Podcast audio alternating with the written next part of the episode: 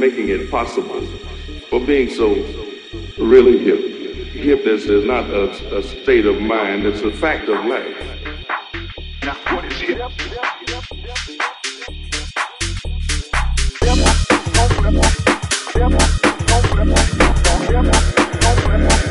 And uh, we want to thank you for making it possible, for being so really hip.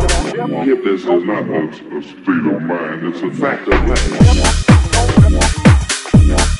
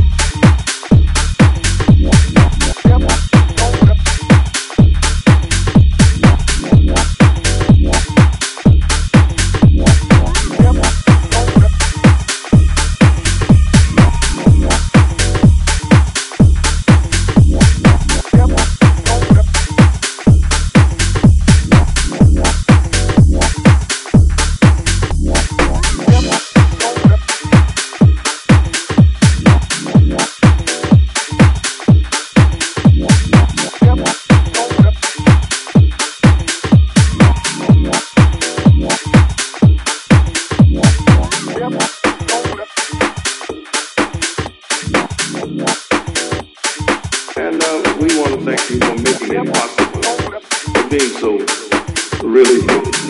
Is not a, a state of mind, it's a fact of life.